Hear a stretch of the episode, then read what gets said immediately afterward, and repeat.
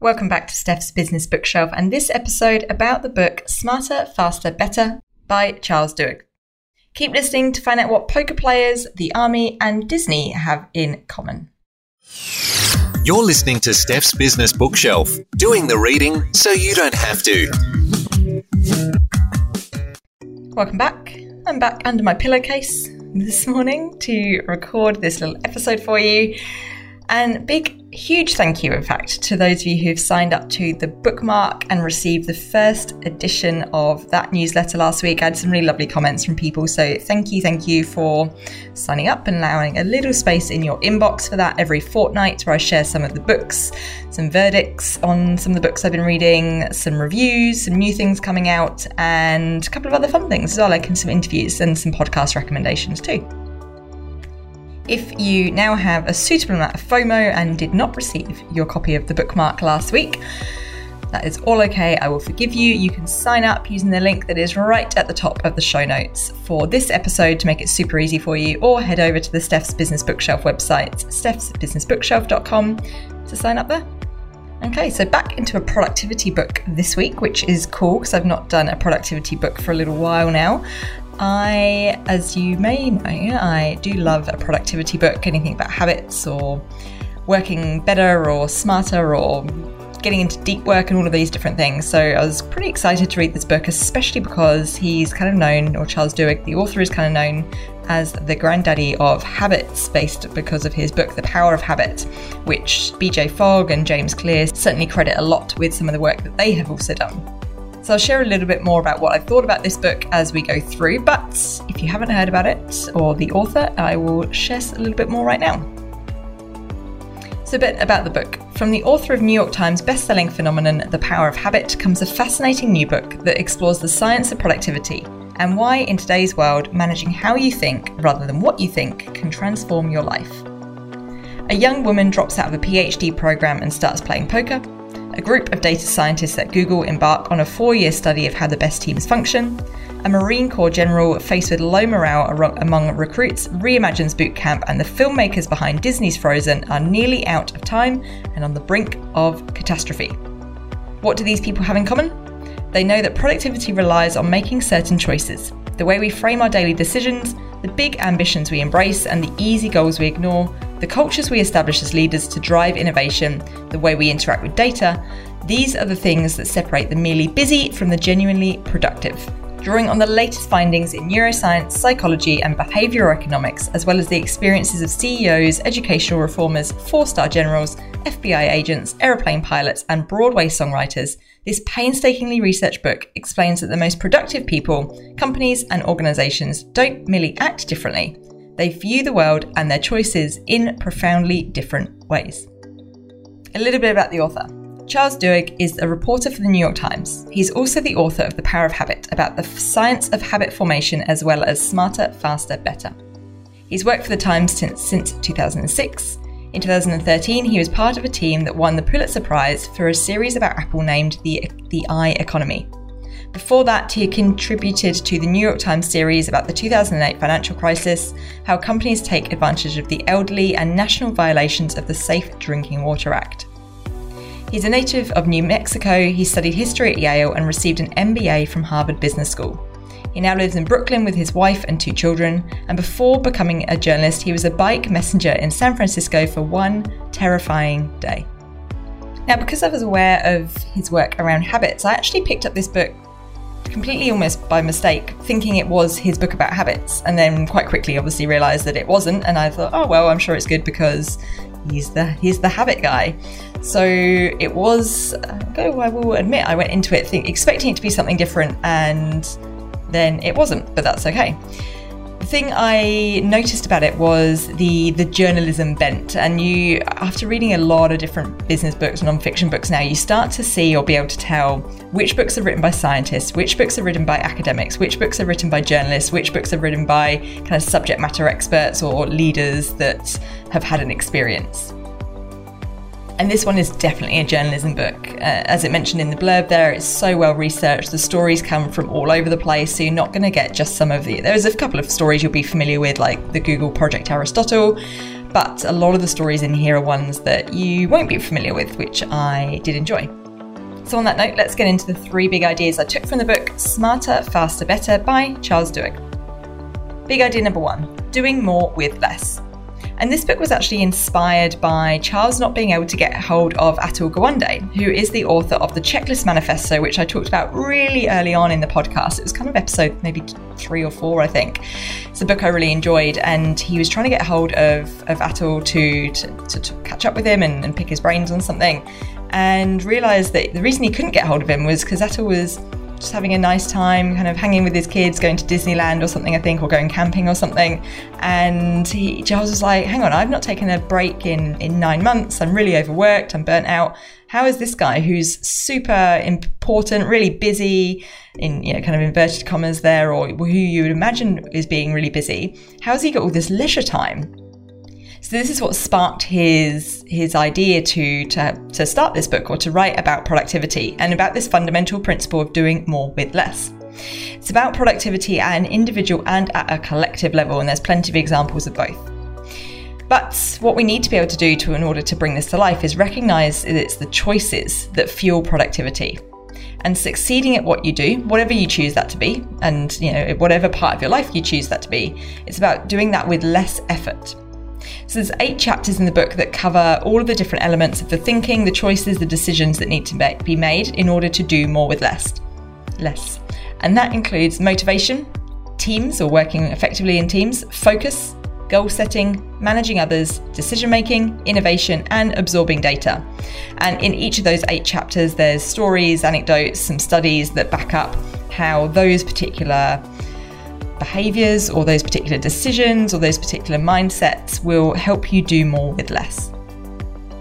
But fundamentally, and, and I know it was a little while ago actually, I shared a photo of this book on, on Instagram, and someone kind of took a bit of offense, it's a bit of a strong word, but someone jumped in and, on a comment and was like, Oh, I'm sick of these books telling us that we need to be more, we need to be doing, you know, we need to be smarter, we need to be faster, we need to be better. It's just so, so vulgar, and they were quite offended by this. But actually, when you look at the book, like, yes, it is about smarter, faster, being smarter, faster, better. Of course, that's the title of the book. But actually, it's about, it's not about just plowing more hours in or being like more hustle and all of this kind of more aggressive approach to things. It is about having that leisure time, recouping the good parts of all the different things in your life so that you can enjoy them and not just flog yourself to death and, and burn yourself out. So that's big idea number one, which is pretty important, I think, about doing more with less. Big idea number two, which flows throughout the book, it is embrace control, relinquish certainty. There's some studies in this near the beginning of the book that show that those who have a stronger ability to take control of their lives, live longer, they're happier, they're more confident, they're more resilient, and that control is a biological imperative of us as humans. We want some level of control. And the best way to exert control and to maintain some control is by making decisions or taking actions, and that might include small acts of defiance. There was a great story in the book about some nursing home residents who kept moving all their furniture around. And the the kind of owners or the management of the, the nursing home kind of called them all together and said, Look, you know, if you need help, if you want us to, we can redecorate. If you're not happy with things, like what do you need? And they were like, No, no, we're fine. Like leave it, leave it with us and they were literally crowbarring wardrobes and stuff off the wall these these defiant old people because it gave them a sense of control. They had the room as they wanted it. They were the ones in charge of deciding what went where. They were the ones in charge of doing it and they were helping each other to do this as well. But what was really interesting is those particular old people were more social, they ate more, they got sick less, they were just much happier in this nursing home because they still had this sense of control and this sense of agency over their existence, destiny, etc., even though they were living somewhere which was, you know, assisted living. Now, the good news is that control and being able to take control can be learnt. This is all about coming back to this internal or external locus of control, and you can you can breed that in children through feedback that you're giving them and even you know, adults as well. So it's the difference between giving someone feedback to say you're good at this versus you worked hard at this. And they've done various studies on kids, particularly with maths problems, that shows by giving them an easier test at first and giving half the kids feedback to say, Oh, you're really good at maths, aren't you? Well done when they score a high score. But the other half of the kids, they gave feedback to say, You worked really hard, well done. And then when you give them harder problems, the ones that have previously been given the feedback that they worked hard to try and solve the problems actually perform better and are more resilient when they're faced with harder challenges. And with a with an adult population, this was trained into army cadets in the US through their boot camp training because they really wanted or they, they need to be able to take control of the situation to make fast decisions and, and take action when it matters most. So they start building that in training in the boot camp by not giving instructions for certain tasks and letting them figure it out themselves. And there was a quite an amusing story in the book about this boot camp group who were a bit younger, hadn't maybe had some of the life experience, who had to clean up the kitchen or the mess after after one of the meals, and they just had no idea what to do. It took them three and a half hours. They made all these different mistakes, but the feedback they got uh, was around the quality of their decision making. And the feedback that each of them got was personalized and it was based on something that that person maybe isn't naturally good at or maybe hasn't shown before. So, for example, the strongest guy wouldn't have got feedback about how strong he was and how he lifted that really heavy thing. He would get feedback about the fact he helped someone else do something.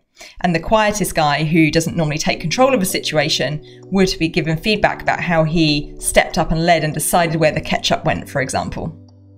Now, the other thing that's important about t- taking control and, and embracing some control is knowing your odds. The lesson that was taken from poker, and there was some poker players talked to in the book, is that the losers are always after certainty. If you're after certainty in your decisions, you will never make a decision or you'll never make a good decision. So you need to know your odds. And again, this can be trained. There is a need to be able to think probabilistically. Now, that took me three attempts, I'm not going to lie to say that word. I need to be able to think of about the future as numerous possibilities and hold those numerous possibilities of outcomes in your mind to be able to move forward in the absence of uncertainty, but while still maintaining control. Now, this is something that people sometimes really struggle with is being able to they get an idea of what the future look like looks like, and then when that doesn't turn out, things fall apart, or they have an idea of what something has to look like in their future and can't entertain any other potential options. But this is where knowing your odds, embracing control, so think about what you can control, and relinquishing your need for too much certainty will serve you well. So that's big idea number two embrace control, relinquish certainty, but know that both of those skills can be taught. Big idea number three is building a productive culture. Now, big idea number two is slightly more from an individual perspective. Number three, this one's a little bit more about the teams. There's various stories throughout the book from the chapters on teams, from the chapters on leading others, from the chapters on trust. The one that stuck out the most was this story about the, the General Motors Fremont plant in California. Around the 1980s, it was a mess. Here's some examples of some of the things. A little bit of adult content here, just to warn you. As the cars went along the assembly line, the workers would fill the boots with ice cubes in bags in the car boots. And they would fill that with drinks that would move along the conveyor. So they'd all be drinking on the job. There was empty whiskey bottles put into the door frames, which would then rattle when someone bought the car and would have to then have the car door taken apart to fix. They would actually have sex workers turn up in, in an RV who would turn up at the mandated break times at the car park and would entertain some of the, the, the workers from the from the factory. There was a lot of drugs. The car parts were used as bongs and the line didn't stop. And this was the important thing the line didn't stop. Some guy actually had a heart attack, fell into the, into the pit, and they couldn't pull him out until it got to the end of the line because the line wasn't allowed to stop. If they ever stopped the line, they knew they would be in huge trouble. So even when a guy had a heart attack and fell into the line, they had to wait till he got the end of the line until they pulled him out and got him the help he needed. So this meant that, that cars got to the end of the line with all sorts of faults on them because if something went a bit wrong, they they wouldn't stop the line to fix it. They'd have to just they'd put a, a, crayon mark or a sticky note on the thing to say that there was a problem. But then when the car got to the end of the line with all these problems, it would have to basically be re taken apart and then put back together again and start all over again. And there was clearly just no trust. The man, it was very much an us and them culture between management and the, the factory workers, and people just turned up to get paid basically. But then Toyota arrived. And they went into a joint deal with the factory. And in as part of the interviews, there was a deal with the unions that 80% of the workers had to from the from the factory had to stay on when Toyota took over. So they re-interviewed for those roles. They asked people what they disliked about the work, and they heard the ideas. They heard the stories that people had all these ideas about how to make things better, but they were they were just ignored. People didn't, management didn't care. So what they did was they took some of the the team to Japan, about 20 of them to Japan, and they were just blown away by the quality over speed approach that the Japanese took, the Toyota team took to, to building cars. If something went wrong, they would stop the line, they would be fixed, the managers would come over, they would get involved, they'd help, they'd find the right parts, they would help the person fix it, and then the cord would be pulled again and the line would move on. And they saw this happening multiple times a day. No one got in trouble, the cars were much better quality, and things things just worked smoother. And it was a much obviously nicer working environment. So Toyota put this in place in California at the Fremont plant, but as you can imagine, when it was implemented, they it didn't quite work because the Fremont workers were so used to the culture of before, they didn't trust that it wouldn't backfire and they wouldn't be punished if they pulled the cord if something went wrong. It took a Toyota visitor after a few months coming over and seeing that these problems weren't fixed to actually help someone pull the cord and prove that this was this was how things were done and build the trust in action not with what was just written in their new contracts or, or told to them. Of course, there could have been unintended consequences. If they'd kept pulling the cord, the factory could have been ruined in terms of from the financial impact of, of stopping the line for a period of time. But it worked because you empowered rather than punished the employees. And it put it back in their hands and it gave them the chance to take quality and have pride in their work rather than just doing things for the sake of doing things almost.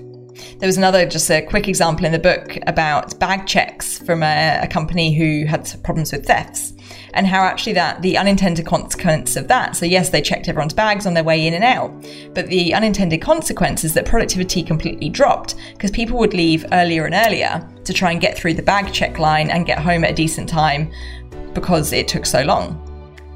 So the fundamental part of building a productive culture is building trust and having and pushing things down to the lowest level of decision making that is possible. This is where the magic will happen and you will start to see some of those new and different ways of doing things emerge. So that's big idea number 3, building a productive culture. Quick recap on those three big ideas. Number 1, do more with less. Number 2, embrace control, relinquish certainty. And number 3, build a productive culture. And when I read this book, I enjoyed it, but I didn't love it, if I'm honest, because it was lots of stories. It reminded me a little bit, in, in hindsight, it reminds me a bit of Malcolm Gladwell's Talking to Strangers. I really enjoyed it. There was really interesting stories. There was heaps of different examples that I hadn't heard of before, or maybe hadn't heard of in the depth that Charles goes into before. But I went away just thinking, oh yeah, that was interesting, rather than, oh, there's loads of stuff here that I can apply. Like, yes, of course, there is, there was potentially some new ideas, some tweaks on things, but but if you've read much about productivity before, it's all probably going to be stuff you're pretty familiar with, but just with some new examples and stories. So I'd recommend it as an interesting read if you if you want some different stories to back up some of the things that you're doing or working on from a productivity perspective. There's probably some new things in here you can use. But if you're looking for something that's going to help you be more productive, I'm not sure this is my go-to book, if I'm honest. I'd probably still be going to a Cal Newport book for pure kind of productivity hints and tips and stuff that you can apply there and then. So there we go. That was it. Smarter, Faster, Better by Charles Duhigg. A couple of other books I mentioned in this episode. So the Cal Newport books, So Good They Can't Ignore You. I'll put a link to that in the show notes, along with Atul Gawande's Checklist Manifesto. I will also put a link to that in the show notes for you. If you haven't listened to those, you can go back and listen to them. And of course, don't forget to sign up for the bookmark newsletter. The next one will be going out next week. But otherwise, until next time, happy reading.